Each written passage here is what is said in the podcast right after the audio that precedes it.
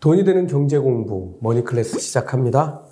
어, 이번 시간에는 지난번에 한번 우리 남희안 작가님 모셨었는데요. 여러와 같은 성원에 힘입어서 다시 한번 사천에서 올라오셨습니다. 어, 먼길 오셨는데요. 어, 여러분들 혹시 뭐 이 투자의 민낯 읽어보신 분들은 아 이게 남의 얘기가 아니고 저도 지금도 어, 비슷한 실수들을 하곤 하는데요. 어, 이 실수하지 않는 게 일단 돈을 버는 지름길입니다. 오늘도 어, 그런 얘기들을 중심으로 해서 남 작가님하고 한번 재밌는 시간 만들어 보겠습니다. 좀 살아남는 법을 좀 해야 될 것 같은데 네. 살려주세요. 네. 자. 아직까지 살아 있습니다. 네. 아, 첫 번째로 이게 사실 주식시장 음, 이거 시작하기 전에 이제 저하고 조금 얘기를 나눠봤는데 제가 말씀드렸던 게 이런 게 있습니다. 어, 미국의 어떤 제약회사는 얼마 전까지 한 250달러 정도 하던 회사였는데 지금 5달러도 안 되는 회사로 멋지게 탈바꿈했다고 말씀드렸는데 아, 정말 대책이 없죠. 어, 일단 이런 주식시장 제가 책에 보면 막장 드라마라고 해놓으셨던데 왜 그렇게 해놓으신 거예요? 어, 주식 시장을 가만히 들여다보면 유행하는 막장 드라마랑 크게 다르지가 않거든요. 음, 막장 드라마의 꽃은 쪽대본이라고 하더라고요. 시시각각 변하는 스토리가 네. 계속 날아온대요.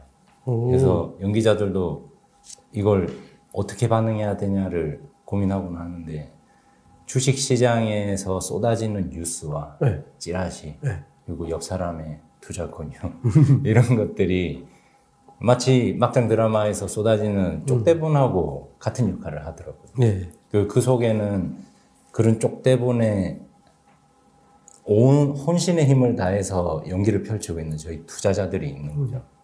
제가 한때 트럼프의 트위터 네, 맞아요. 날아드는 그 실시간 트위터에 많은 고민을 했거든요. 어, 지금 일론 머스크도 아, 맞습니다. 마찬가지잖아요. 네. 음. 도대체가 다음은 어떤 스텝으로 흘러갈지 정해져 있는 이야기가 없거든요. 그런 트위터에 휘둘리다 보니까 어느 순간 제가 막장 드라마인데도 비극의 주인공처럼 행동하고 있더라고요. 사느냐, 마느냐, 그것이 문제로다. 이렇게 하면서 계속 고민하고 있더라고요. 매일같이. 그러면서 늘어가는 건 독백 연기밖에 없습니다. 음, 아, 살 걸, 아, 팔 걸. 이거는 누구나 자연스럽게 할 수 있는 연기가 되거든요. 네. 그런 모습을 보면서 아 이건 정말 막장 드라마랑 다름이 없구나. 아, 도대체 예측할 수가 없구나. 점 하나 찍고 돌아와서 복수한다고 내가 달려들고 있는 건 아닌가 이런 생각을 하게 되더라고요.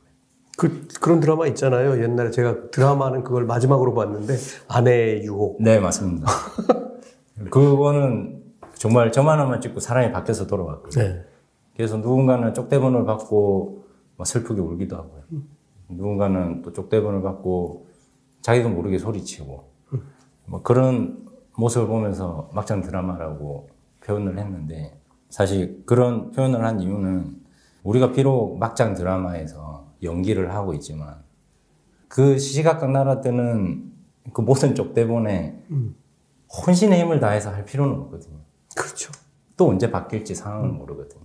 근데 거기에 일이 일비 할수록 저한테 오는 거는 그냥 투자 수익이 아니라 손실 뿐이더라고요. 그래서 좀 유유자적하게 행동했으면 좋겠다라는 생각을 했습니다. 연말에 저한테 주어진 게 정말 열심히 열연을 했는데 주어진 상이 딱 하나 있더라고요. 계좌 손상이라고. 그래서 그 손실을 받아들고는 아, 내가 이때까지 열심히 한 결과가 이건가라는 생각을 참 많이 했습니다. 네. 그래서 좀 많은 분들이 아 이건 막장 드라마야. 내가 굳이 지금 이 뉴스에 열연을 하지 않아도 충분히 좋은 결과를 이, 이 드라마는 이어질 거야라는 생각으로 적어도 비극의 주인공은 되지 않았으면 해서 그런 비유를 들어서 얘기를 풀어봤습니다. 예. 뭐, 적절한 표현인 것 같아요. 또 어떻게 생각해 보니까. 근데 이제 책에 보면 주식에 지나치게 진심인 사람. 지금 똑같은 얘기잖아요. 네. 이어지는 얘기잖아요. 맞습니다. 주식에 지나치게 진심인 분들이 마음을 다친다. 그러니까 사실은 어떻게 보면 큰 흐름과 좀 긴 안목으로 보기에 조금 그런 게 좀 딸리는 분들이죠. 그러니까 일희일비하게 되고 주가 조금 빠지면 저는 이제 언제 좀 얼마나 더 들어갈까 궁리하는데 어, 그런 분들은 이제 내던질 타이밍을 생각하고 뭐 이렇게 되는 것 같아요. 어, 이렇게 이런 분들 마음 다치시는 분들 왜 그렇게 되는지 좀 설명을 좀 해주세요. 우선 정말 다들 최선을 다하시고요. 열연을 펼치시거든요. 그러다 보니 본인이 할 수 있는 최선을 다하는 건데 그게 약간 집착으로 흘러가는 거예요. 음, 너무 사랑해서 집착하는 이런 모습이라고 할까요? 이혼하는 게 낫죠. 한때 제 모습을 보면 마치 스토커 같았습니다. 음, 어떤 모습이었냐면 SK 이노베이션 주주였을 때 이야기인데요. 분명히 집 옆에 현대 주유소가 있는데 애둘러 SK 주유소를 찾아갑니다. 그때 읽었던 책들에 아, 동업자의 마음으로 해라. 정말 동업자의 마음으로 하고 싶었거든요. 정말 진심을 다해서 주주로서 최선을 다하고 싶어서 그런 행동을 했는데 주변 이제 가족들은 원성이 좀 자자했죠. 어, 왜 애들로 돌아가냐? 그 비용이 더 많이 들겠다. 그리고는 미국에서 허리케인이 발생했다라고 뉴스가 나오면 은근히 굉장히 나쁜 마음인데 정유 시설이 좀 타격을 입었으면 하는 마음도 들더라고요. 그냥 정말 주주로서. 그리고 누군가 회사에서 아이 요 주변 SK 주유소는 휴지를 안 줘. 라는 얘기를 했을 때 왜 그런지 모르겠는데 속에서 약간 울컥 하면서 아니 SK 기름인데 휴지를 안 주는 게 그렇게 대수인가라는 생각까지 할 정도로 약간 핑트 나간 주주로서의 마음을 먹었습니다. 그러다가 S5일로 주식이 바뀌면서 당연히 S5일 주유소를 찾아다니고요. 왠지 엔진 소리가 좋아진 것 같고 아, 연비도 좀 개선된 것 같고 그리고 건네받는 휴지에 정말 고객을 위한 마음이 가득 담긴 느낌이 들더라고요. 휴지 이게 소유가 마음을 결정한다고 그렇게 마음을 휘둘렸습니다. 진짜 사랑해서 너무 집착을 한 거죠. 근데 이게 문제가 뭐냐면 저희가 연애를 해보면 알겠지만 집착을 하게 되면 그 사람에게 헌신하는 게 아니라 의심을 하게 되거든요. 음, 오히려 더 흔들립니다. 그냥 사랑하는 사람 간에도 일정한 간격을 유지하는 것처럼 주식과 일상에서도 어느 정도 거리를 둬야 되면 또 불구하고 세세한 일상의 틈 사이에 주식을 다 끼워 넣으니까 이게 삶이 잘 굴러가지를 않는 거예요. 삶도 잘 안 굴러가고 그 주식을 냉정하게 보지를 못해요. 맞습니다. 장님이 돼버려서 이거를 지금 사야 되는지 팔아야 되는지조차도 그냥 감정에 휘둘리게 되고 그렇게 되죠. 상대편이 나를 사랑하지 않는 것처럼 느껴지고. 맞습니다. 시시각각 의심하게 되고요. 맞아요. 또 어떤 면에서는 맹신을 하게 되는데 그러다 어느 순간 그 상대는 아무 일도 하지 않았음에도 배신감을 느낍니다. 수익이 따라오질 않거든요. 그렇죠. 보장되지 않은 수익이고 약속되지 않은 수익인데도 그거를 막연히 기대를 합니다. 나 내가 사랑했으니 너도 날 사랑해줘. 의심을 하는데 상대에게 사랑을 갈구하는 거예요. 그런 모습에서 결국에 자기 일상도 한참 주식에 빠졌을 때는 어떤 책을 읽든 어떤 뉴스를 읽든 대화를 할 때도 기승전 주식이었거든요.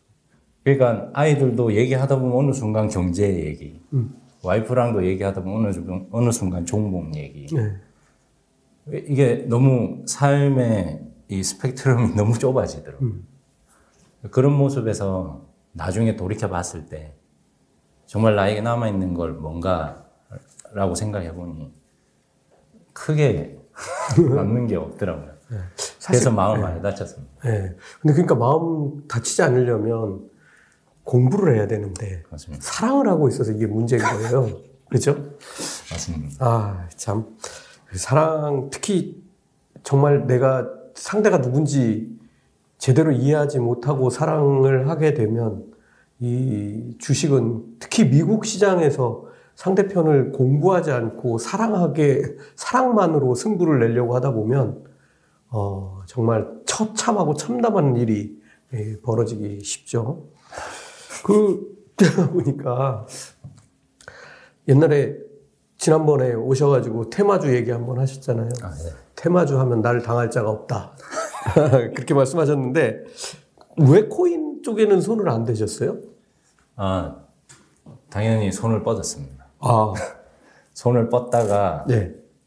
이 순간 탁 이렇게 하게 된 계기가 있습니다. 그러니까 한번 탁 물린 거네요. 아 뜨거. 아니요, 다행히 물리기 전에 예. 어느 좋은 계기라고 해야 되나요? 예. 어떤 사건으로 인해서 너무 무서워, 두려움을 느꼈어요. 음, 저희 팀에, 당시 저희 팀의 어떤 한 분이 코인에 투자해서 10배의 수익을 얻은 분이 계시거든요. 그렇죠. 예. 그냥 본인이 가지고 있던 용돈을 아 이건 되겠다 싶어서 넣었는데 10배 수익이 났다고 네. 하더라고요. 그래서 한때는 팀에서는 자문위원 같은 분이었습니다. 아, 재물이. 슬 가서 요즘에는 어떠나요? 하고 물어보면 정보들 알려주셨거든요. 음, 그래서 그날도 슬쩍 가서 정보를 얻으려고 하는데 그분이 간밤에 있었던 사건을 얘기해 주시더라고요.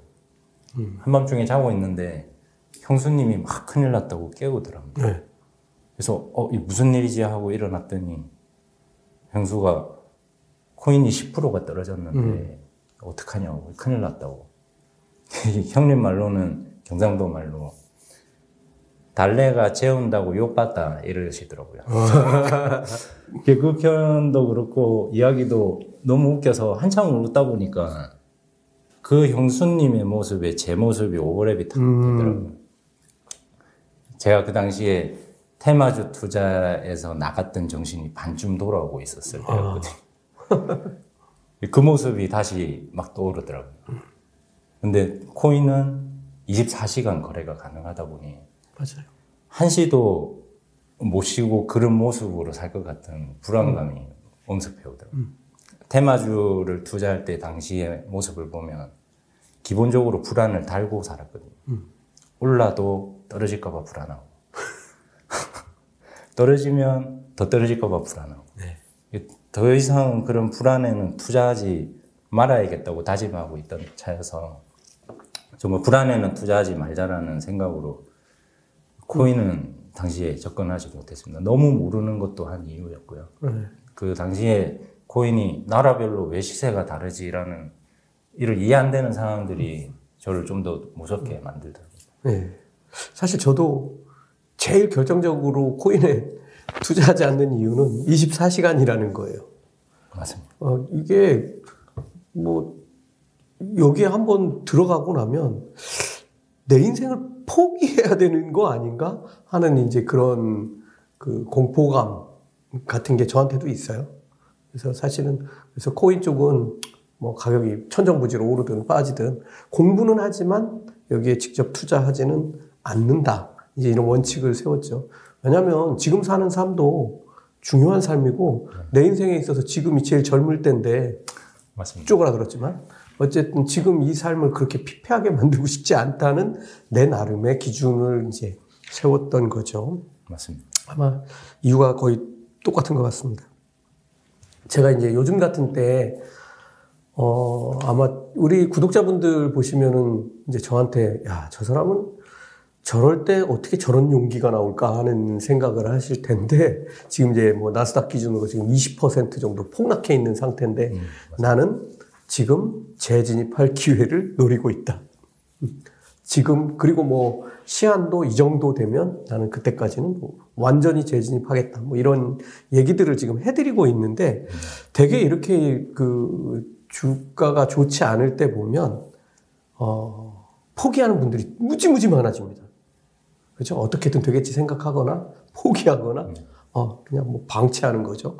어 이런 어 이런 경우들이 많이 있는데 왜 이- 이런 현상들이 생기는 것 같아요?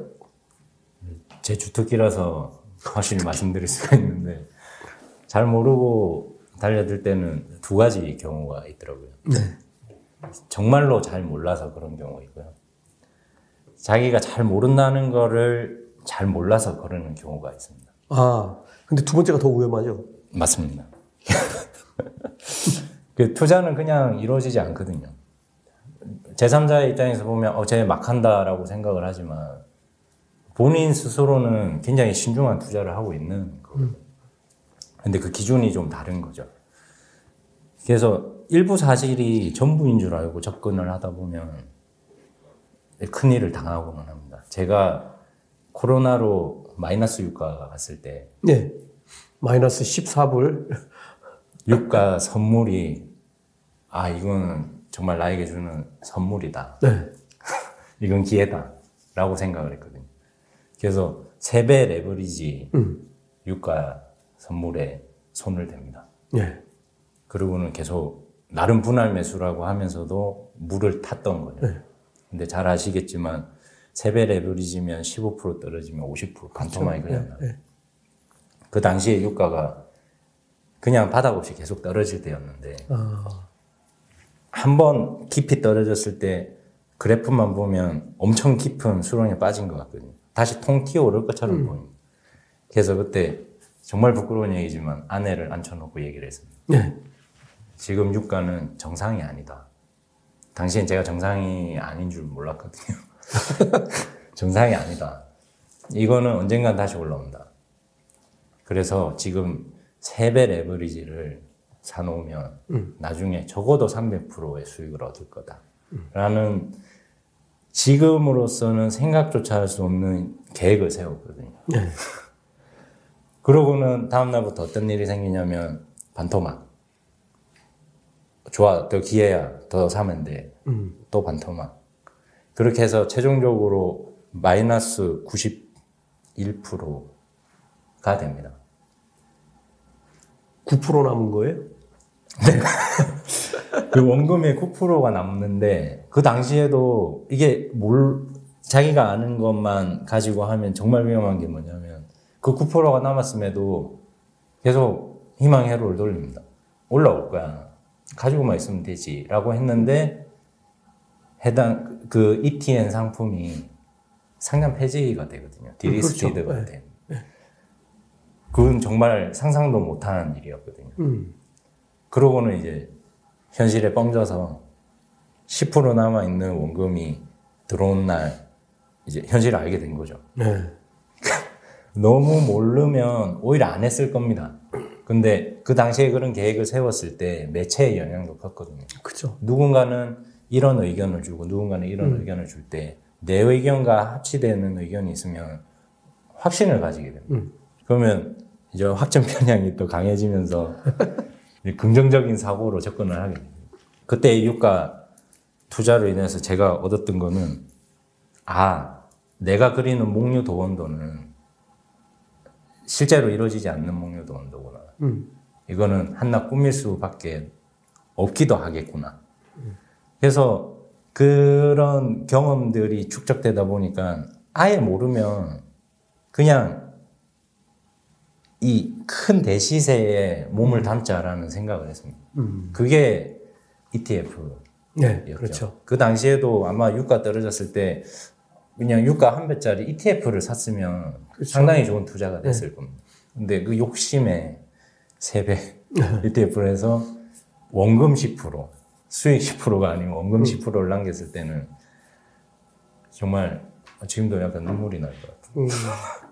음. 사실 그때 우리도 내부적으로 좀 음, 같이 공부하는 친구들하고 토론을 좀 했어요. 네. 유가가 뭐 끝도 없이 빠지고 있는데 이거 한번 어, 원자재 중에 최고인데 한번 들어가 보는 거 네. 어때? 이제 얘기를 했는데 어, 그때 제일 많이 공부한 게 뭐냐면 이 원유가 어떻게 생산되고 움직이는지를 공부를 한 거예요. 네. 근데 우리가 원유가 생산하는 방식이 크게 두 개잖아요. 하나는 이제 대규모 유정에서 뻥 뚫어가지고 압력으로 솟아오르는 이 중동 원유들이 다 네. 이거예요. 한 번 뚫어놓으면 한 40년, 50년씩까지도 가요. 근데 문제는 멈추질 못해요. 계속 그렇죠. 퍼내야 돼. 어, 근데 이제 반면에 이제 미국 같은 경우는 셰일 석유들이잖아요. 이게 이제 모래층에 이제 이렇게 군데군데 존재하고, 어, 뭐 보통 보면은 한 3, 4개월 정도면은 생산 준비가 끝나는 것 같아요. 네. 그리고 이 근데 이제 이게 기술적으로 어려운 게 뭐냐면 뚫어서 옆으로 들어가고 막. 하죠.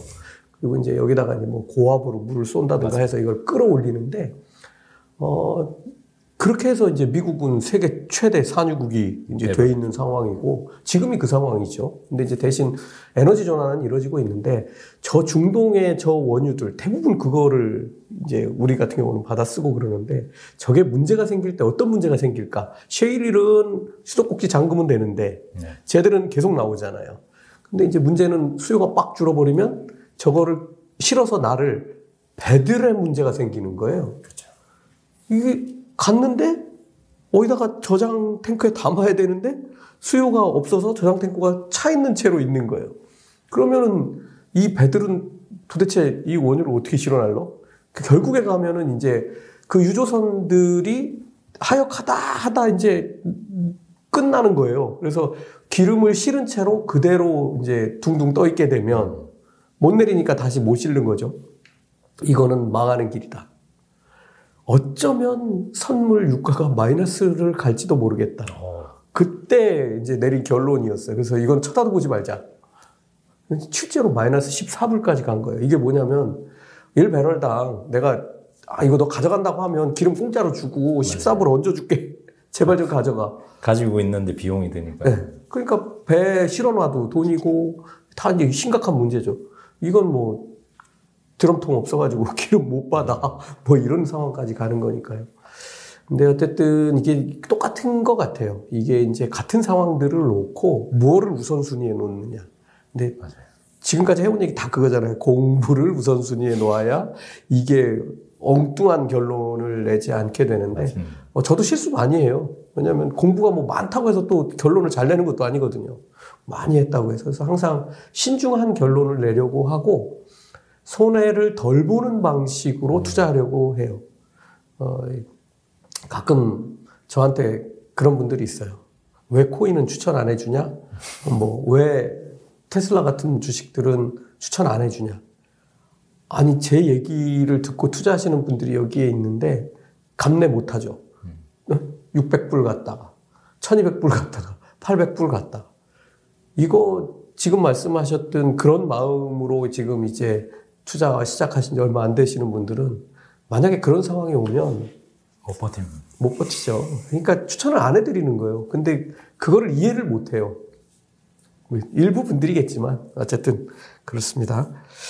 지난 시간에 주식하는 능력 이거 얘기 조금 했었잖아요. 네. 그거 중에 인정하는 능력이라는 게 있었는데 그 인정하는 능력 이거 되게 중요한 것 같아요. 이거 못하면 이제 문제가 심각해지는데 나름대로 방법이 있습니까? 좀 많이 되어보면, 그건 안 되고 되어보면 현실을 직시하게. 되긴 되죠. 네. 근데 이 좋은 방법은 아니거든요. 음. 반면 교사가 아무래도 낫고요. 그래도 나는 경험으로 체득하고 싶다라고 하신다면 좀 작게 작게 되어갔으면 좋겠습니다. 무리하지 않고 욕심만 안 부리면 가능하거든요. 이게 한 번 크게 실패하면 어떤 마음가짐이 생기냐면 그걸 부정하게 됩니다. 현실 부정. 아 이건 내 잘못이 아니야. 이건 운이 없었어. 이거는 어떤 어떤 이유를 다 갖다 붙여서 실패를 인정할 수 없는 상태가 됩니다. 너무 크게 실패했거든요. 근데 작은 실패를 하게 되면 이런 마음이 들더라고요. 아, 좋은 경험이었어. 그래, 이건 내가 잘못했던 것 같아. 그러면 다음 방향을 다시 찾게 됩니다. 시행착오가 돼버리는 거죠. 그게 나름의 학습인 건데, 저 같은 분들이 좀 고집을 많이 부리시죠. 크게 한 방에 이제 가려고 하다 보니. 그래서 이런 생각을 한번 해보셨으면 좋겠어요. 저희가 어릴 적에 대표님은 꿈이 뭐, 뭐였어? 자동차 회사 사장이요. 아직도 있어요, 그 꿈이. 네. 지금은 이제 그런 거를 할 수 있는 시대가 왔어요.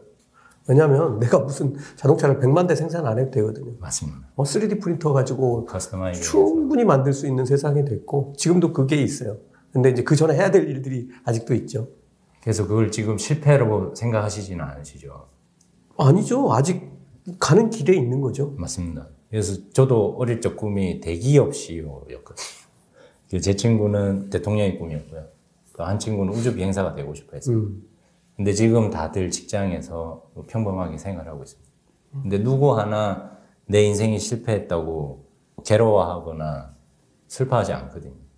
저는 주식에서의 수익률도 같지 않나라는 생각을 합니다. 엄청난 수익을 얻어야만 주식 투자에서 성공하는 건 아니거든요. 소소하게 쌓아가는 자산도 굉장히 가치 있고 나중에 보람찰 겁니다.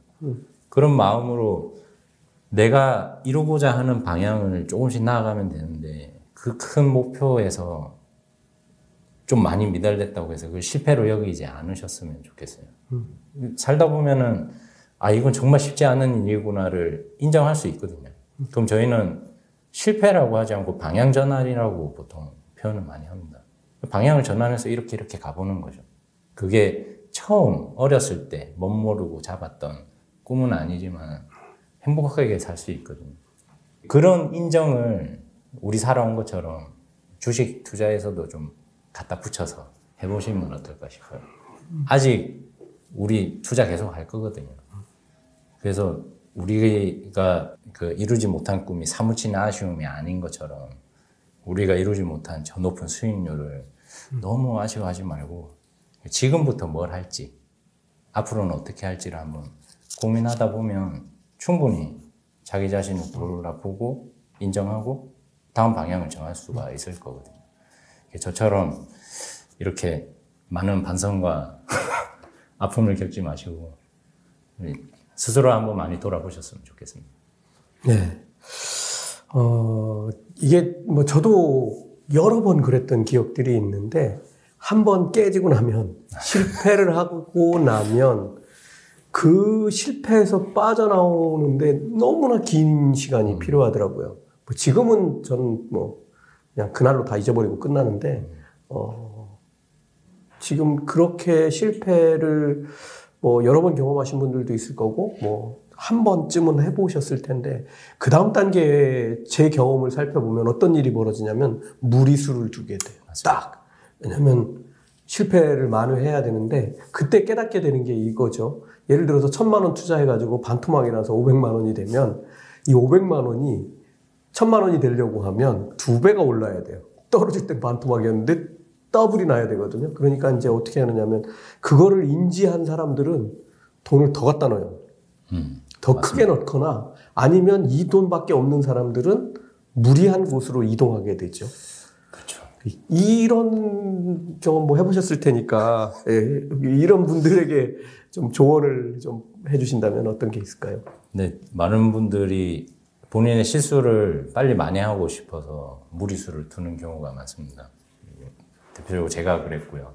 그래서 한 방에 갈려 한 방으로 해결하려다가 한 방에 훅 갈 뻔한 경우도 많기도 하거든요.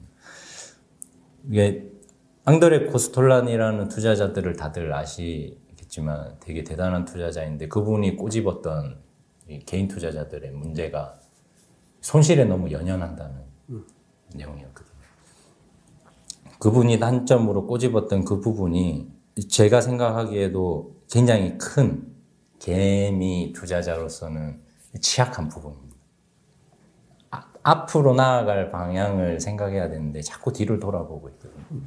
자꾸 뒤를 돌아보다 보면 앞이 잘 보이지 않습니다. 그래서 저희가 지금 유소년 축구 대표를 꿈꾸고 있었으면 이제는 조기 축구에서 교체 선수를 꿈꿔도 될 시점이거든요. 그리고 주전을 꿈꾸고 나중에는 전국구로 한번 발을 내디뎌 보면 됩니다. 근데 이게 잘 되지 않겠죠. 쉽지 않은 일이니까. 그러면 적어도 아, 아침에 일어나서 운동했다. 라는 마음만 먹어도 상당히 만족감을 느낄 수 있거든요. 그래서 너무 지난, 이루지 못한 지난 과거에 연연하지 말고 앞으로 어떻게 할 건지. 제가 그러지 못해서 이렇게 262페이지짜리 제 한가 아픔이 서려 있는 반성문을 쓰게 됐습니다. 누군가가 나도 저런 반성문 한번 써볼래 한다면 말리지는 않겠습니다. 근데 아무래도 좀 편안하게 이런 다짐의 글들을 빼곡하게 적지 않고 편안하게 투자해 보는 게 어떨까 싶습니다. 어, 남희한 작가님과 어, 새로 시작한 두 번째 파트의 첫 번째 시간을 가져봤습니다. 다음 시간에는 뭐 어떤 얘기 해주실 거예요? 다음 시간에는 저희가 투자를 하다 보면 간과하는 것들이 많거든요. 그렇죠. 그런 것들에 대해서 좀 얘기를 해보면 어떨까 싶습니다. 예. 그러니까 거꾸로 얘기하면 주식 투자하면서 꼭 챙겨야 할 것들을 여러분들이 다음 시간에 배우게 되겠습니다. 고맙습니다. 감사합니다. 돈이 되는 경제 공부 머니클래스 시작합니다.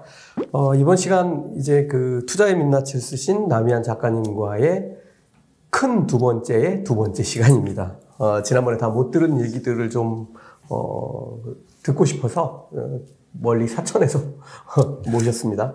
어, 그만큼 어, 이게 우리가 투자하는 실제 모습이기도 하고요. 이거를 제대로 직시하지 않으면 매번 실패할 수밖에 없습니다.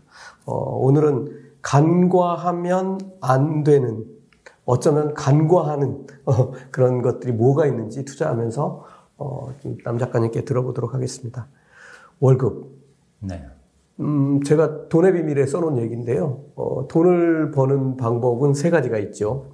하나는 대부분이 하고 있는 누군가 이렇게 조직해 놓은, 만들어 놓은 시스템에 들어가서 돈을 버는 방법. 우리가 그냥 속어로 월급쟁이 하는 방법이 있고, 또 두 번째 방법은 월급을 주는 사람이 되는 거예요. 그러니까 이거는 사업가가 되는 거죠. 그 다음에 마지막 방법은 투자하는 방법이 있습니다. 투자해서 버는 방법이 있다고 제가 써놨는데, 어, 대부분이 다 월급을 받는 시스템 속에 들어가서 일하고 있죠. 나만 그런 거 아닙니다. 어, 저도 지금 작년까지, 작년 말일까지 꽉 채워서 어, 그렇게 했었는데요. 어, 그러다 보니까 이 월급에서 벗어나서 뭐 자유를 얻어야 된다. 뭐 경제적 자유, 뭐 그럴듯한 이름을 붙이기도 하는데, 어, 그렇더라도 월급이 제일 소중하잖아요. 내 시간을 팔아가지고 내 시간을 저 사람한테 주고 내가 한 달에 한 번씩 뭐 이렇게 받는 게 월급인데. 네. 월급 소중하잖아요. 네, 남 작가님 관점을 좀 말씀해 주세요. 네. 이제 월급의 힘을 믿자라고 얘기를 하곤 하는데 요즘에 그런 영상들이 많이 올라오더라고요. 달에 250만 원 최저임금 기준으로 250만 원을 받을 수 있다면 수십억 자산가와 거의 같다고 하더라고요. 실제로 1% 금리대에서 매달 250만 원 정도를 받으려면 2, 30억 정도가 있어야 되거든요. 저희는 지금 20억대 자산가와 같은 겁니다. 그런 마음으로 천천히 해보자라는 의미에서 월급의 중요성을 얘기하는 거고요. 많은 사람들이 월급 받는 삶을 살고 있는데 저희가 익히 삶을 소중히 여기자라고 얘기들 하잖아요. 그러려면 당연히 우리 삶의 큰 일부를 차지하고 월급도 소중해 보여야 되거든요. 근데 많은 분들이 저도 마찬가지였지만 주식 투자를 하다 특히 주식 투자나 어떤 투자를 하다 보면 이 월급이 되게 하찮아 보일 때가 있습니다. 그러면 내 삶의 일부가 하찮아지는 거거든요. 그게 너무 안타까웠습니다. 제가 그래 보니 삶 자체가 하찮아지고 제가 하는 일들이 별로 의미가 없어 보이더라고요. 근데 저희가 돌이켜 생각해 보면 그 월급 받는 삶을 위해서 굉장히 열심히 살아왔거든요. 그 월급의 가치를 높이면 삶의 질이 많이 풍족해집니다. 실제로 매달 들어오는 월급을 볼 때마다 아 이게 나의 미래에 더 커져 있을 자산이다라는 생각만으로도 상당히 가치 있는 돈이 되거든요. 굳이 주식으로 100% 벌고 뭐 부동산으로 두 배 뛴 자산을 얻고 하는 것도 물론 엄청 좋을 겁니다. 근데 매달 받는 월급을 가치 있게 여기면 자신이 하는 소비와 투자에서 신중해질 수가 있습니다. 되게 소중한 거거든요. 이걸 함부로 흩날릴 수는 없는 일이거든요. 그래서 좀 월급을 아끼고 소중히 여기면서 나중에 있을지 모를 후회를 지금 줄이는 지혜를 좀 발휘해봤으면 좋겠다는 생각에서 월급의 중요성을 얘기하고 있습니다. 언제나 저희가 이런 생각을 하거든요. 아, 내가 10년 전부터 투자를 했으면 참 좋았을 텐데. 근데 늦은 때라는 거는 없거든요. 언제나 지금이 가장 늦은 때이기도 하지만 지금이 가장 빠른 때이기도 합니다. 월급이 그 후회를 줄일 수 있는 유예 기간을 참 길게 줍니다. 저희가 노동력만 있으면 언제든지 20대 자산가, 20억대 자산가로 살 수 있거든요. 그 유예 기간을 가지는 월급, 그리고 지금 바로 시작할 수 있는 원동력이 월급에 있거든요. 그래서 월급을 좀 지금보다 좀 더 소중히 여기면서 소비와 투자에서 좀 신중하게 해 나갈 수 있으면 좀 좋지 않을까 하는 게 제가 간과하지 말았으면 하는 첫 번째 얘기입니다. 네. 어, 근데 뭐 제가 저도 그 주변에 뭐 친구도 많고 뭐 그러긴 한데 이 친구들 보면은 되게 어, 두 종류로 나눌 수 있는 것 같아요. 어, 한 친구들은 주식 투자하는 거를 그냥 남들 다 하니까 나도 좀 한번 해보지 뭐 이렇게 하는 사람들이 있고 다른 한쪽은 뭐 어디 두 배 오를 종목, 세 배 오를 종목 없나 뭐 이거에 그냥 혈안이 돼 있어요. 어, 참 어, 이거, 이거 문제가 심각하다 어, 뭐 이런 느낌인데 뭐 이런 분들에게 좀 한 말씀 해주세요. 그렇죠. 제 우선 저희 동지분들에게 뜨거운 포옹을 한번 꽉 해드리고 싶습니다. 제가 그 심정 잘 알거든요. 아마 그렇게 하고 많이 힘들었을 겁니다. 그때 왜 그랬을까? 그때 왜 그랬을까라는 말처럼 서글픈 말이었거든요. 근데 그렇게 하지 말아야지 해도 그걸 이겨내는 게 상당히 어렵습니다.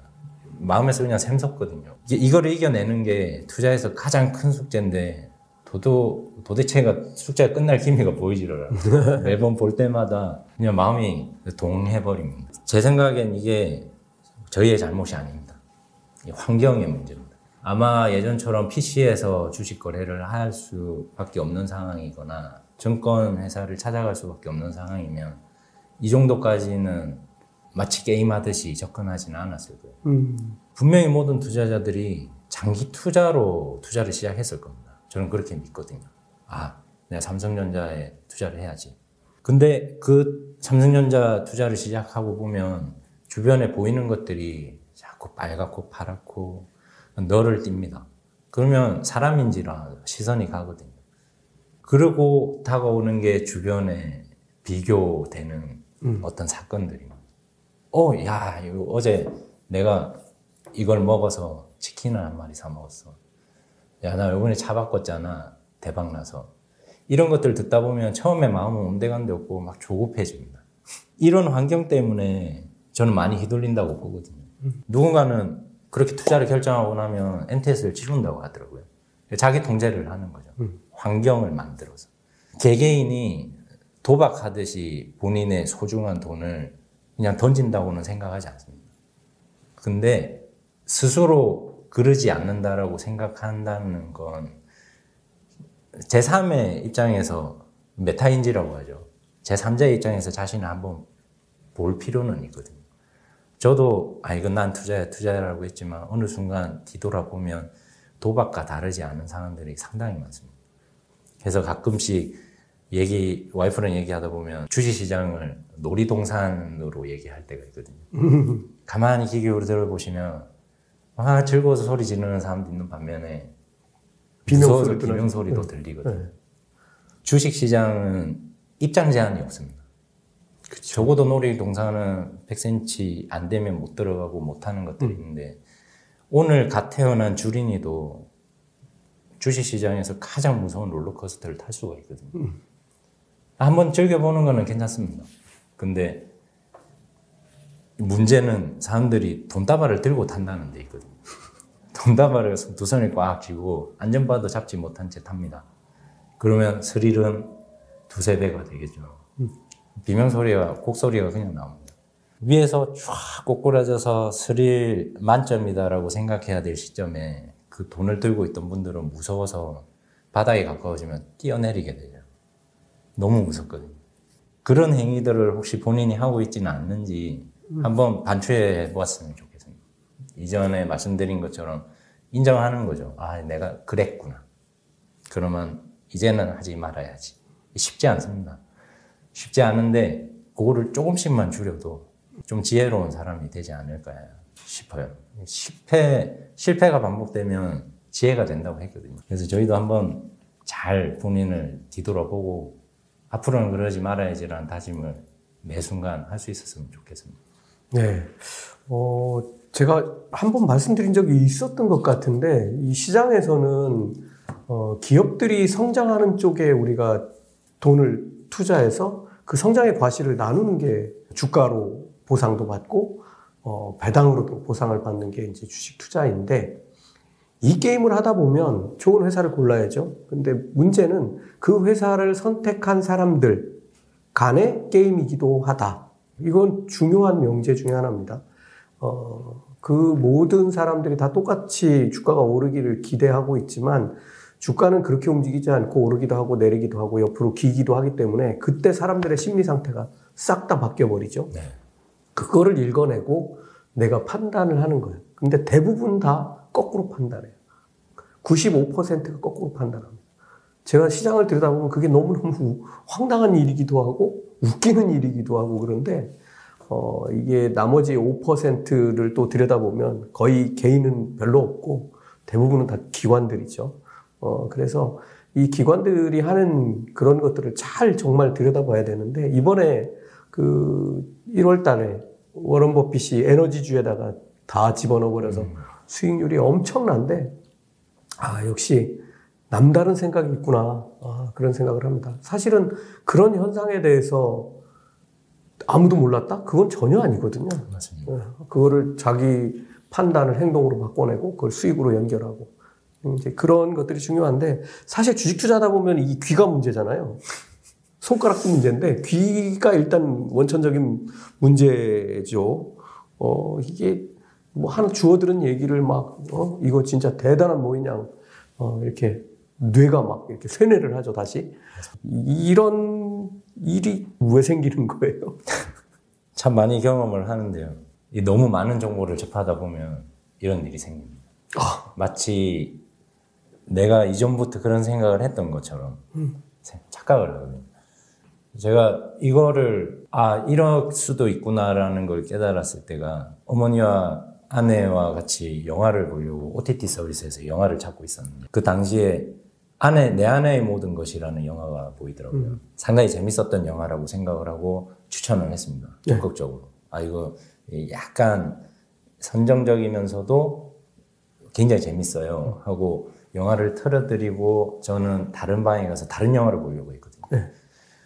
영화 딱 시작되는데 첫 장면이 너무 생소한 겁니다.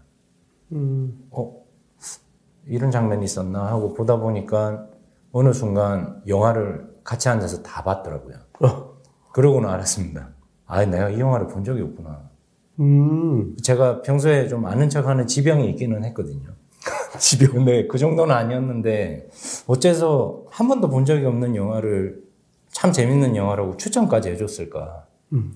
이 생각을 계속 해봤습니다. 메멘토 그 영화의 주인공처럼 계속 저의 모든 걸 의심하면서. 그랬더니 제가 그 당시에 영화 소개 프로그램을 굉장히 많이 보고 있었더라고요. 아, 재미있었던 장면들이 반복해서 이런저런 부류에서 다뤄지다 보니까 음. 그 영화의 스토리와 그 장면들이 너무 익숙해서 음. 제가 봤다고 착각을 하고 있더라고요. 주식 투자에서도 그런 일이 생겨서 음, 이런 일이 벌어지는 게 아닌가라고 생각을 했습니다.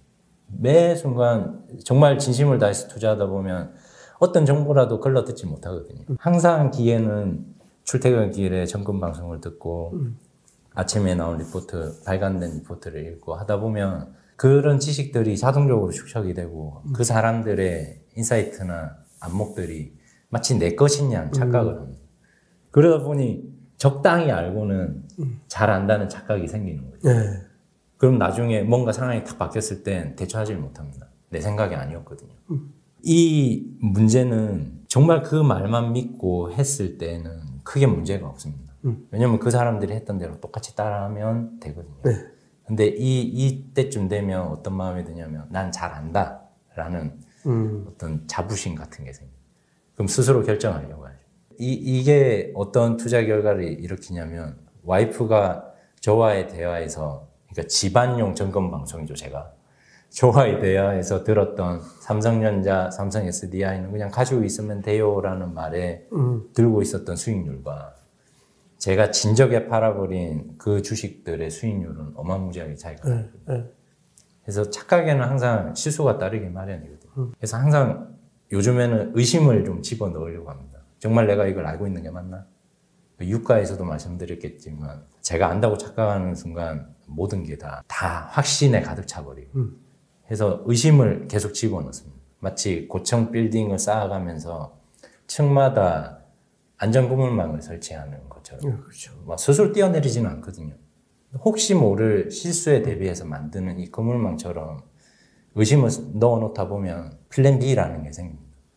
저 같은 경우에는 정말 좋아 보이는 종목이 있으면 산업 전체에 조금 놓고 좀 아웃퍼폼 할 수 있는 개별 종목에 넣는 이런 식인 거죠.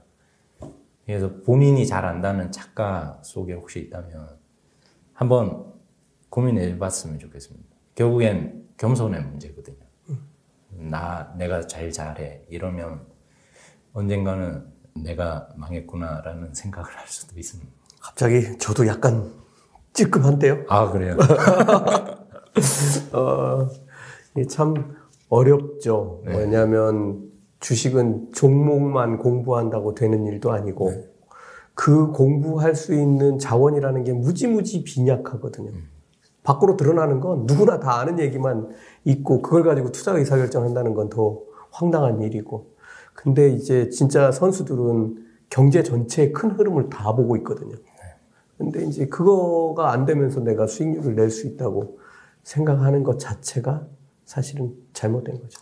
저 같은 경우는 현대경제연구원을 한 20년 다녔는데 저는 뭐 그렇다고 해서 경제 연구하는 사람은 아니었어요. 근데 옆으로 주워들은 것들이 지금 뭐 이렇게 투자에 성공할 수 있는 가장 큰 바탕이에요. 이게 이거를 사람들은 이제 거의 접할 수 없죠. 그러다 보니까 이제 생기는 문제들인데 어쨌든 내 스스로 판단해서 가는 게 옳 긴 하지만 그조차도 수렁일 수 있다는 거. 네. 끝도 없이 의심해야 된다는 거. 어, 다 좋은 말씀인 것 같아요. 어, 지금 금리 뭐 오른다고 하지만 우리나라 지금 현재 금리는 1.25%뭐 아무것도 아니죠. 그죠? 그리고 미국은 0%인데, 예. 어, 이게 투자에 관심, 그러니까 돈이 이동하는 걸 보면 이 금리 따라서 막 휘청휘청하고 그거 뭐 시장에서 다 보고 계시잖아요. 어, 지금 이렇게 이자도 안 주는데 저축해야 돼요? 이 저축의 힘을 느끼고 있는데요. 필수라고 생각을 합니다.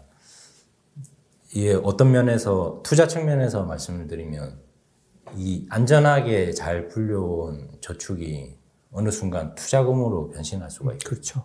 이게 굉장히 큰 메리트가 있더라고요. 적금만 고수하던 저희 아내가 코로나 시국에서 그 돈을 투자금으로 변모시키니 수익률이 제 입장에서는 넘사벽이 돼버렸어요. 네. 그렇죠. 와이프는 주도권을 가지고 있었던 거죠. 투자에 대한 주도권. 근데 저는 그 당시에 주식이 100, 한 30%, 레버리지까지 쓰고 있어서 130. 130% 정도가 됐었거든요. 와. 저는 주도권이 전혀 없었습니다. 주식 시장이 떨어질 때 두 가지 선택만 있었거든요. 좀 더 위험을 안고 대출을 받아서 더 사느냐. 아니면 지금쯤에서 손실 관리를 하고 더 떨어지기를 기도하느냐. 기도. 주도권이 없다 보니 여유가 있을 리 만무하죠. 수익률이 와이프와 제가 주식만 바라보면서 진심을 다해 지내왔던 저보다 저축으로 안전하게 지킨 자산으로 한순간 투자한 와이프의 수익이 훨씬 높았거든요. 사실 이 지나치다는 게 뭐든지 좋지 않잖아요. 음. 안정적으로 불리는 어떤 저축 자산이 있으면 지나침을 피할 수가 있거든요. 지나침이 과하면 특히나 주식 시장에서 한순간 심장이 철렁 내려앉는 일이 생기는 게 아니라 무릎이 꺾여서 털썩 주저앉는 일이 음. 생기거든요. 그때 만약에 저축이 있으면 털썩 주저앉는 손에 뭔가 잡힐 겁니다. 안전바처럼. 그러면 조금 더 편하게, 조금 더 빨리 일어설 수 있거든요. 그런 게 없으니 바닥을 짚고 일어나야 되는데 힘이 나지를 않습니다. 아, 뭐라도 자꾸 일어나야 되는데. 그래서 저축을 0% 금리 때지만 안전하게 지킨 자산은 언젠가는 투자 시드머니가 될 수 있거든요. 그래서 좀 뭐 거창하게 자산 배분이라는 내용도 필요 없고요. 그냥 한 부분은 월급에서 툭 떼서 잘 심어놨으면 좋겠습니다. 그럼 언젠가는 빚을 바라는 날이 올 겁니다. 특히 요즘 같은 이 급변하는 장 속에서는 굉장히 마음이 편해지거든요. 그때 이후로 저축을 꾸준히 하고 있거든요. 예, 지금 상당히 여유가 있습니다. 제가 1월 달부터 말씀드렸던 게 그런 거였는데, 음, 현금 보유 비중을 좀 늘려야 된다. 어, 이게 위험이 커지는 구간에서는 특히나 그렇죠. 이제 지금까지 왔다면 이제 그 현금을 한 번쯤 어, 써볼 궁리를 좀 해보자. 이제 저는 이제 그런 말씀 드리는 거고요. 어, 제가 앞에서 아까 그 뭐 경제가 성장하고 기업이 성장하면서 우리가 수익을 얻어가는 게 있지만 실질적인 내용을 정말로 들여다보면 그 안에 들어있는 플레이어들, 투자자들 간의 심리 게임. 이게 다 다를 수밖에 없는 게 들어간 시점, 들어간 금액, 뭐 이런 게 다 다르기 때문에 다 다른 생각을 할 수밖에 없잖아요. 그러니까 심리 상태가 다 다른 겁니다. 어, 이게 뭐, 저도 이렇게 뭐 그렇게 말씀을 드리지만 어, 이게 내가 지금 드는 마음을 이기려고 해야 되는, 그러니까 제가 아까 95%의 생각을 한번 되짚어 봐야 된다는 말씀을 드렸는데, 어, 혹시 나름대로 이런 걸 관리하는 방법이 있습니까? 환경이 사람 마음을 많이 좌지우지 하더라고요. 네. 그리고 그 마음이 상황을 분석하는데 또 지대한 영향을 미칩니다. 제가 한 날 회사를 뛰어가다가 횡단보도에서 휴대폰이 떨어졌었거든요. 속이 많이 상했습니다. 근데 그 순간 차가 지나가더라고요. 와, 이 속상한 마음이 절망으로 치달았습니다. 야, 저, 얼마 되지도 않은 핸드폰을. 근데 운 좋게 사 비껴서 핸드폰을 받지 않고 지나갔거든요. 그 순간 마음이, 아, 다행이다.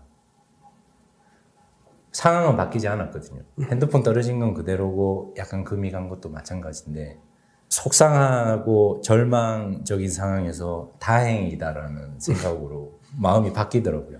이런 걸 겪다 보니까 주식 시장도 똑같지 않나. 내가 떨어지는 주가 때문에 손절을 하고 나서 주가가 다시 오르면 속상하고 주가가 더 떨어지면 안도감을 느끼는데 사실 변한 건 없거든요. 좀 속상함의 크기를 줄이는 게 되게 중요한데 줄이기 위해서 인덱스 펀드 같은데 투자를 하고 있거든요. 그러면 적어도 개별 종목보다는 덜 떨어졌다는 안도감을 느끼고 다른 게 천정부지로 솟아도 아 얘도 같이 올라오고 있다라는 안도감을 느끼거든요. 그래서 환경 설정이 굉장히 중요하지 않나라는 생각을 합니다. 이렇게 하다 보면 사실 짜릿함은 많이 줄어들어 아쉽기는 하거든요. 근데 그 아쉬움보다는 내가 주식으로 인해서 받는 스트레스가 줄어드는 거에 대한 안정감이 훨씬 실효성이 크다고 생각합니다. 이거를 위해서 말씀하신 것처럼 현금 비중을 적절히 유지하고 저축을 계속 해 나가야 되겠지만 그 현금 비중을 유지하기 위해서 지금 가지고 있는 그 주식들을 정리할 때 심정은 저도 잘 압니다. 되게 어려울 거라고 생각을 하거든요. 이건 마치 내가 끓인 라면을 누군가 한 입 뺏어 먹는 느낌이고 그리고 누군가의 잘 끓여놓은 라면을 한 입만 딱 먹는 느낌만 들거든요. 아쉬움이 많이 생기거든요. 이걸 놔두면 더 오를 것도 같고 그런데 이런 마음을 이기는 게 역설적이게도 자기 마음을 이기는 방법이거든요. 그래서 한번 자신에게 맞는 환경을 좀 구축해 봤으면 좋겠습니다. 저 같은 경우엔 연금 저축펀드에 그냥 매달 월급을 일괄적으로 음. 빼버리고요.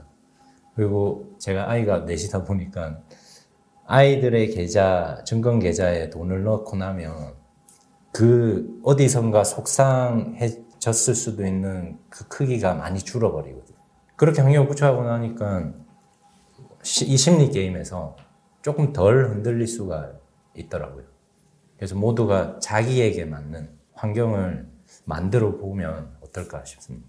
예, 뭐 중요한 말씀 해주셨는데 제 옛날 얘기 하나 해드릴게요. 저 어렸을 때 초등학교 때 어, 딱지치기의 귀재였어요. 우리는 놀 게 그거밖에 없었거든요. 시골에서 뭐, 뭐 새총 만들고 연날리고 딱지치기 하고 여자들은 고무줄 하고 뭐 이런 거 했던 것 같아요. 어, 구슬치기 저희는 별로 못했어요. 구슬 살 돈이 없어가지고. 그래서 어떻게 해야 되냐면 딱지를 접어야 돼요. 딱지치기 하는 게 너무너무 재밌었거든요. 근데 제 친구 하나는 딱지치기는 잘 못하는데 걔네 집이 양계장을 했어요. 그래서 사료푸대 종이가 항상 나왔어요. 근데 이거를 가져가면 안 돼. 아버지한테 걸리면 죽어. 근데 이제 그거를 몰래 빼돌리죠. 네. 딱지 접어야 되니까. 근데 이 친구는 딱지기를 잘 못해. 잘 못한다기보다는 딱지를 잘 못 접어요. 음. 내건 힘이 세고 맞았을 때 잘 안 넘어가야 되거든요. 그래서 이제 제가 이제 딱지를 접어가지고 딱 걔하고 이제 깐부예요. 그래서 딱지를 보관하는데 어 뭐 겨울철에 딱지치기 많이 하잖아요. 엄청나게 딱지 많이 따가지고 비료 푸대가 있어요. 이건 비닐로 된 비료 푸대거든요.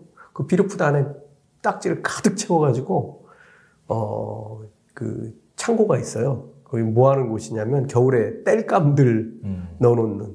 그래서 땔감이 조금 이제 준비를 하잖아요. 겨울이 오기 시작하면 미리 어느 정도 땔감이 딱 쌓이면 그 안쪽에다가 더 이상 안 쓸 땔감 아니다 안쓸 딱지들을 갖다 뒤에다 이렇게 넣어놔요.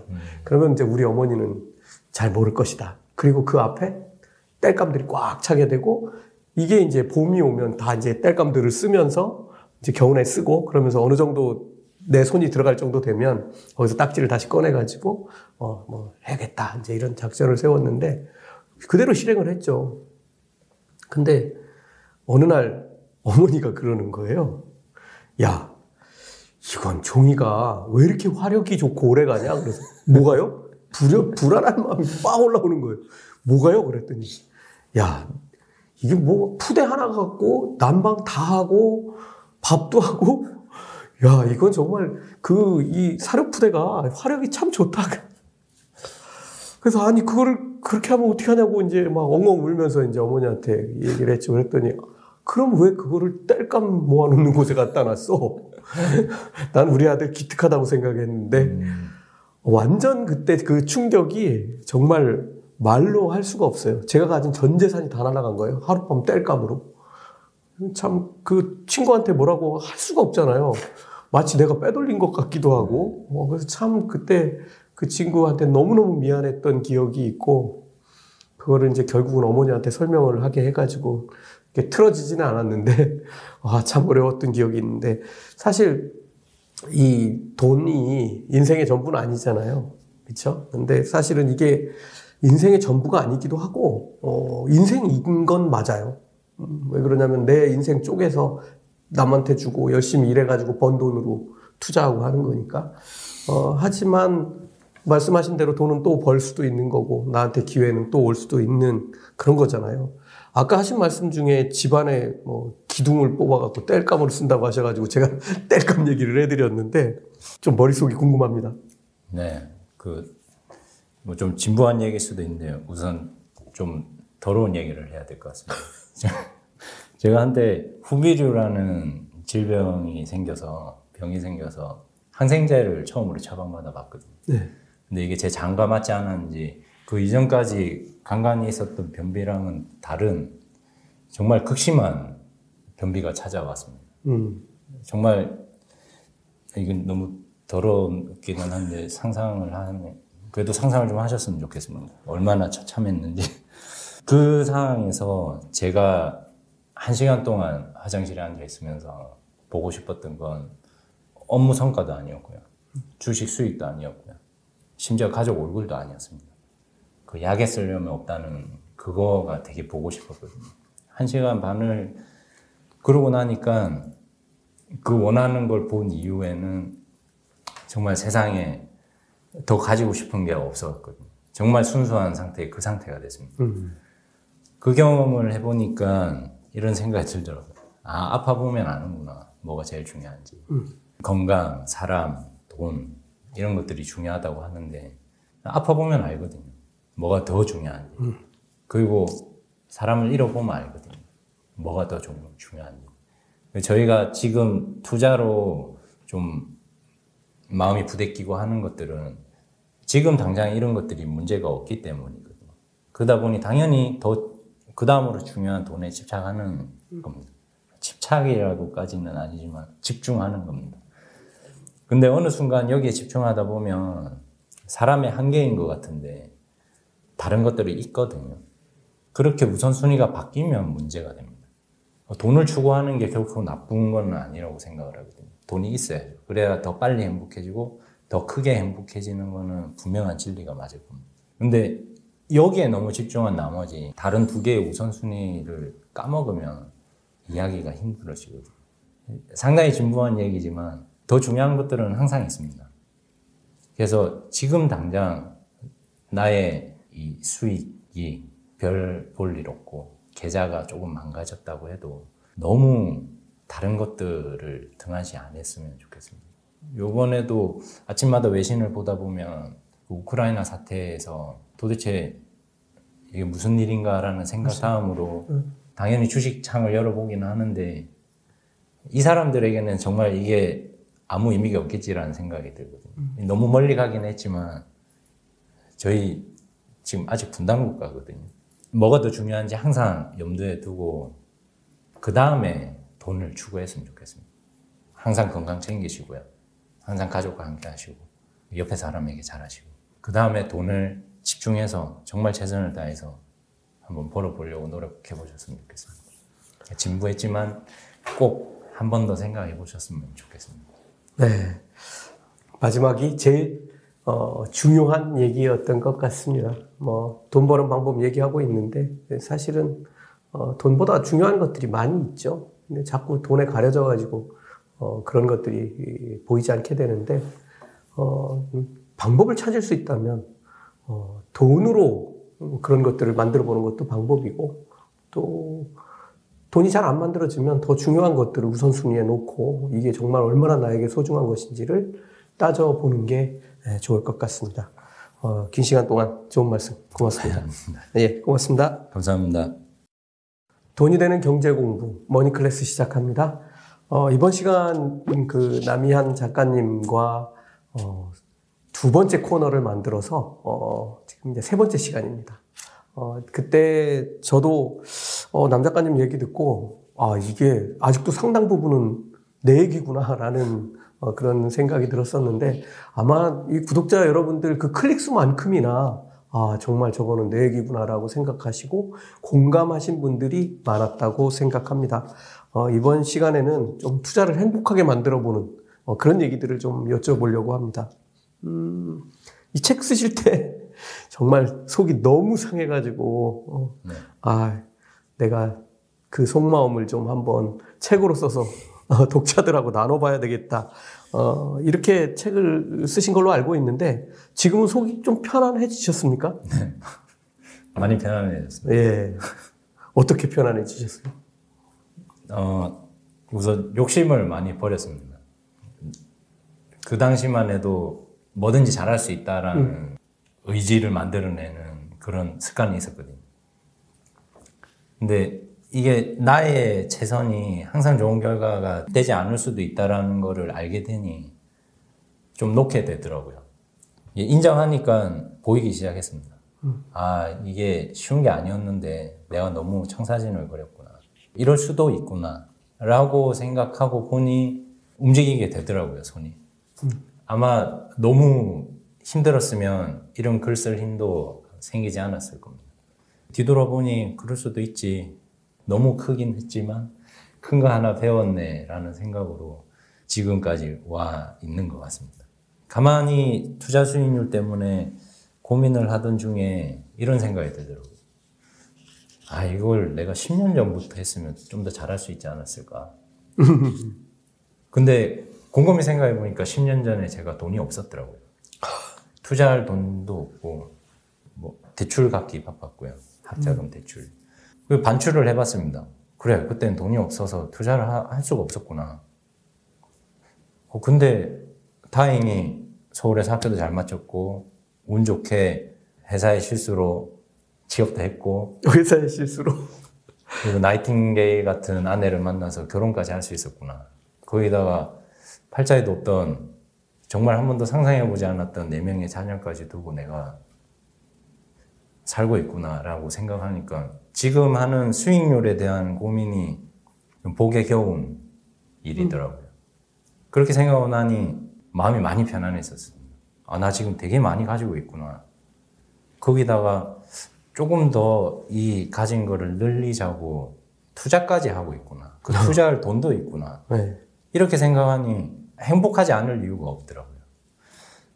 그때부터 생각했습니다. 아, 투자하고 있으면 정말 행복한 거구나. 비록 내가 많은 실수를 했지만 어, 행복, 행복에 겨워서 했던 실수고 행복에 겨워서 했던 후회고 행복에 겨워서 지금 이런 생각을 하고 있구나. 이런 생각을 많이 했습니다. 그래서 아빠, 남편, 글 쓰고 그림 그리는 삶이 얼마나 소중한지 다시 한번 스스로 생각해 봤고요. 그리고 비록 대출을 갖고 있지만 조금씩 내 지분이 늘어나는 아파트 이자를 갚는 삶도 참 의미 있다라는 생각을 했습니다. 그렇게 하다 보니 편안해지지 않을 이유가 없더라고요. 네. 편안해져. 네, 그렇게 편안해졌습니다. 네. 저도 잠은 잘 못 자지만 마음은 편안합니다, 항상.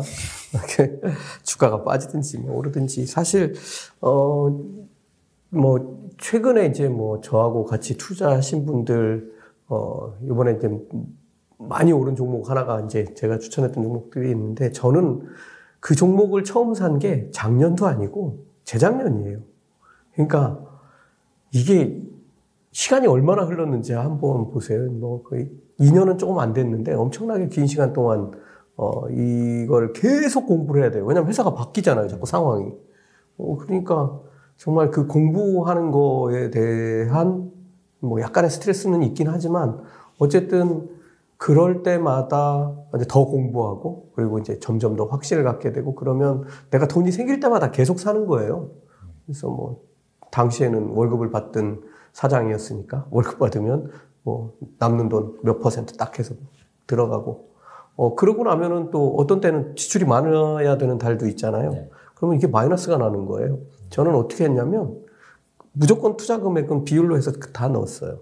마이너스가 나서 깡통을 카드를 깡통을 낼 수는 없으니까 카드 뭐 많지는 않지만 아주 소액을 그, 그 현금 서비스를 받아서 채웠어요. 그럼 그 다음 달부터 한동안은 돈을 못 써요. 이 내가 이렇게까지 되는 거는 정말 자기 통제가 너무 안 되는 거고 굳이 내가 쓸데없는데 돈을 열심히 쓰고 있구나라는 걸 이제 자각하게 만들려고 이제 그런 방법도 썼는데 어쨌든 그 가까이 오면 올수록 사실은 공포감도 조금 더 들어요. 더군다나 제가 이 그 종목들을 유튜브에서 추천도 해놨지. 어? 그러니까 뭐 정말 공부하시고 선택하신 분들 아마 절반도 안 될 거예요. 음, 제가 해봐서 알아요. 그냥 나는 저 친구 믿어 그러고 들어오신 분도 있고. 근데 저는 확신하고 있지만 정말 만에 하나 실패한다면 야, 이거 난 유튜브도 그만해야 되고 이제 끝나는구나. 뭐 이런 느낌이 들고, 어, 그런 이제 전체적인 결과가 발표되던, 어, 뭐 3월 1일, 뭐 며칠 안 됐지만 그때는, 어, 주가가 정말 뭐 거의 30%까지 빠지는 거예요. 그날.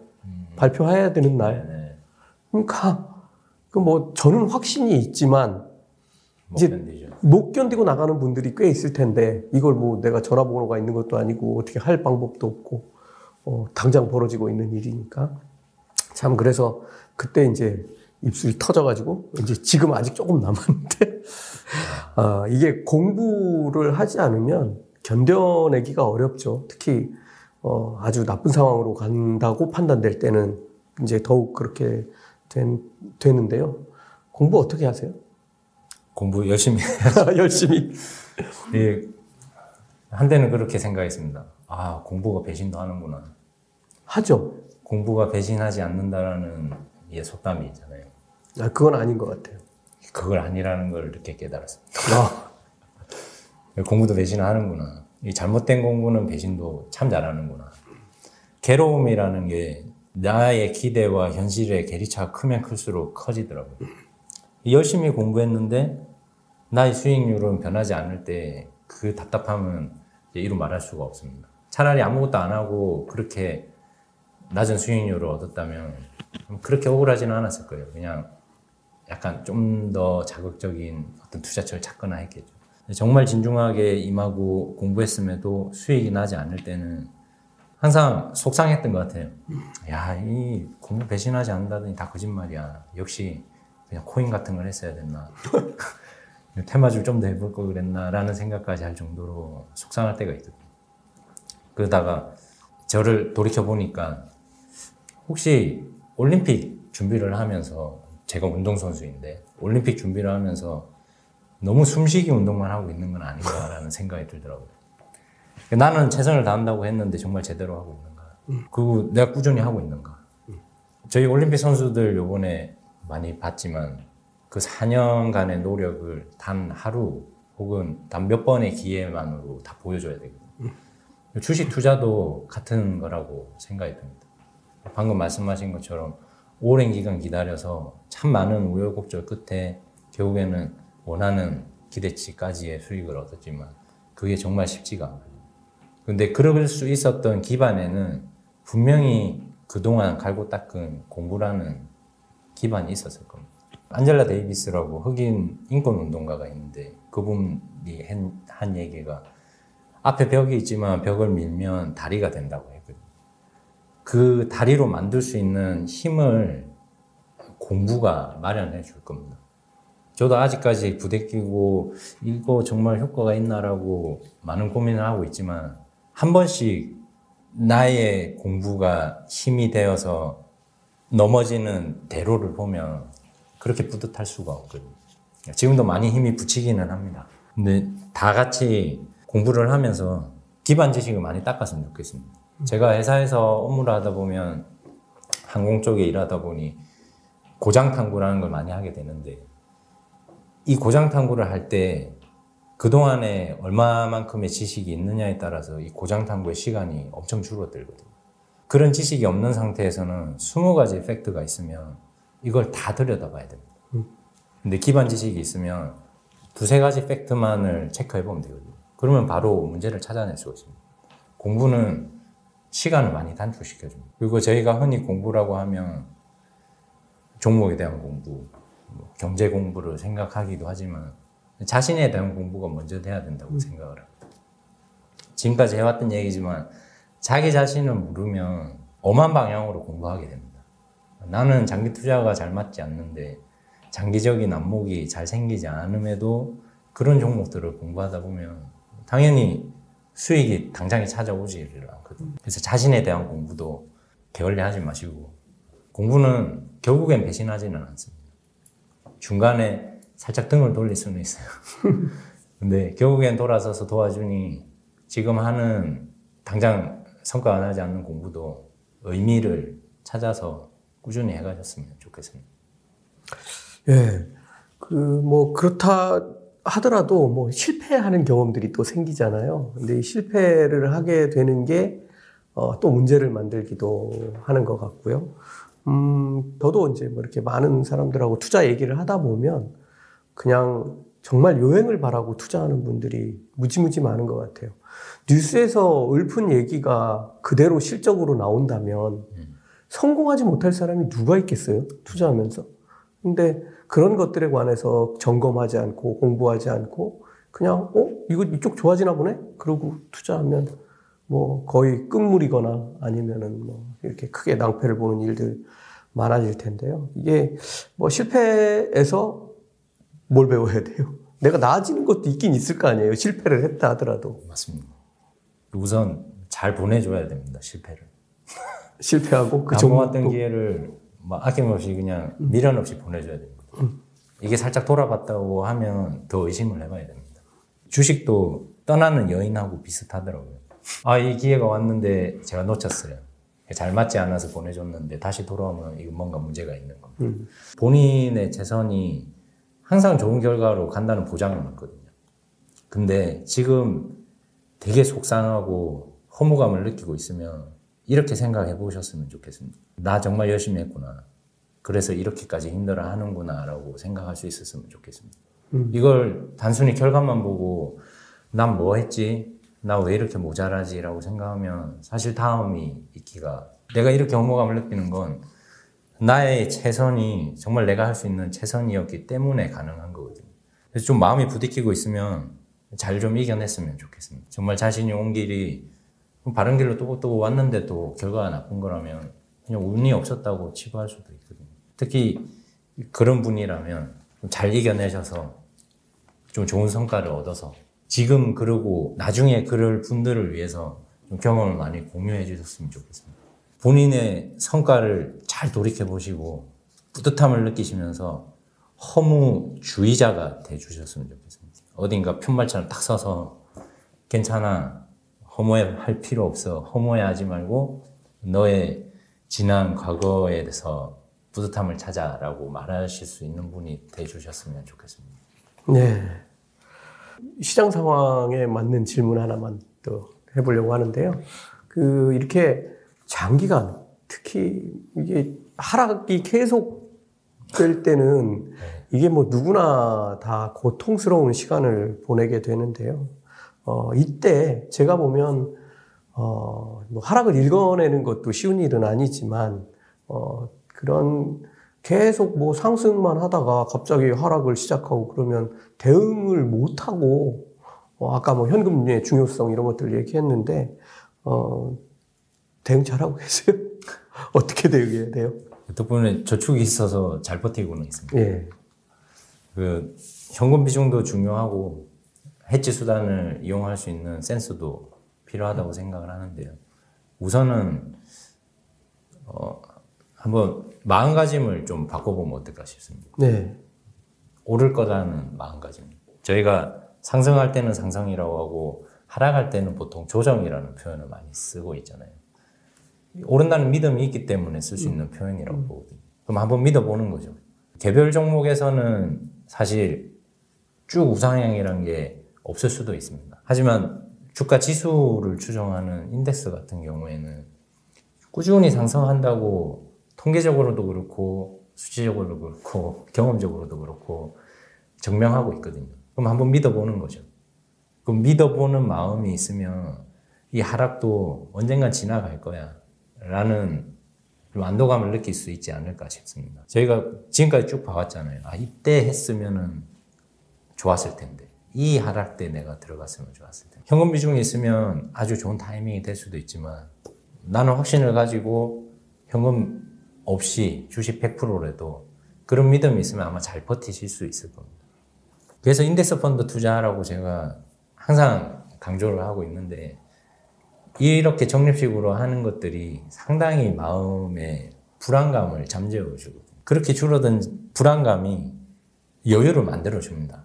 저희가 노동력이 있는 날까지는 돈을 벌 수가 있잖아요. 그럼 계속 투자를 이어갈 수 있거든요. 저희의 목표가 노동력을 자본으로 대출, 대, 대체하는 거라면 지금 저희 몸이 건장할 때는 걱정할 게 사실 없는 겁니다. 그래서 마음을 좀 편안하게 가질 수 있는 투자처에 다양한 곳에다가 투자를 해두면 이런 하락장에서도 마음이 좀 많이 편해지지 않을까 싶습니다. 믿어야 됩니다. 예. 믿음이 없으면 투자가 시작되기가 어렵습니다. 지금 이제 어, 지수 추종형 펀드들을 포트폴리오에 담는 거의 중요성에 관해서 말씀해 주셨는데요. 어, 사실 이 지수 추종형 펀드들 뭐 ETF 같은 경우는 이제 뭐 SPY, QQQ 뭐 이런 그런 아주 좋은 ETF들 있잖아요. 어, 이 ETF들이 계속 우측으로 상향해서 올라갈 수밖에 없는 이유는 제가 뭐 여러 번 설명드렸지만 못하는 애들을 계속 버리고 잘하는 애들을 담기 때문이에요. 그것도 비율에 쫙 맞춰가지고. 그러니까 시가총액 비율대로 그렇게 담고 있다는 거는 이거는 경제가 뭐 계속 마이너스 성장하지 않는 이상 얘들은 계속 성장한다는 얘기하고 똑같고 만약에 10년 동안 얘들이 안 올랐다고 가정해 보세요. 그러면 그 다음엔 무슨 일이 벌어질까요? 내가 10년 동안 세일한 가격에 계속 월급날마다 이걸 사요. 근데 10년이 지나고 나서는 연평균 수익률로 회귀를 합니다. 그러니까 이 올라가는 그 그래프 기울기로 회귀를 해요. 그러면 뭐 수익률이 뭐 계속 엄청나게 올라가게 되겠죠. 10년 동안 세일을 한 거예요. 어, 이런 마음가짐을 갖고 어, 투자하시면 괜히 개별 종목 들어가서 끙끙 앓는 것보다 훨씬 좋은 방법이 될 수 있을 겁니다. 네. 자, 이렇게 그, 뭐 투자하는 데 있어서 아픔도 있긴 한데 즐기는 투자는 어떻게 하면 가능한 건가요? 뭐든지 즐기려면 어디에 연연하면은 쉽지가 않습니다. 음. 뭔가 연연해서 어떤 결과로 내가 행복해지려고 하면 그 결과가 원하는 대로 오지를 않거든요. 자유로워지는 거죠. 나, 의 행복과 투자를 분리시키는 겁니다. 네. 그러니까 어디선가 내 과학 실험을 했다고 하더라고요. 사람들을 한 명씩 불러서 돈을 지급하면서 뇌를 측정했답니다. 예, 행복감을 주는 뇌 부분이 얼마나 활성화되는지. 100만 원 주고 300만 원 주고 뭐 1000만 원도 주고 보니까 이게 활성화되는 수치가 달라지더랍니다. 음. 그러고는 한 사람을 더 불러서 그 사람을 그냥 웃겨줬답니다. 즐겁게. 그랬더니 그 행복감의 정도가 3천만 원 정도의 행복감을 느꼈다고 합니다. 음, 돈이 없는데도 행복감을 3천만 원을 번 거죠. 그래서 이렇게 행복과 돈이 분리돼 있으면 자기 스스로 3천만 원의 행복을 만들 수가 있거든요. 근데 내가 이 주식 투자율로 그 행복감을 느끼겠다고 하면 이 시점을 제가 결정할 수가 없습니다. 계속 연연하게 되는 거죠. 그래서 행복과 투자는 분리가 되어야 된다고 생각합니다. 투자 수익률이 낮았다고 내 삶 자체가 불행해질 필요는 없거든요. 아마 지금 되게 행복한 분이 투자를 시작한다면 행복한 투자가 될 겁니다.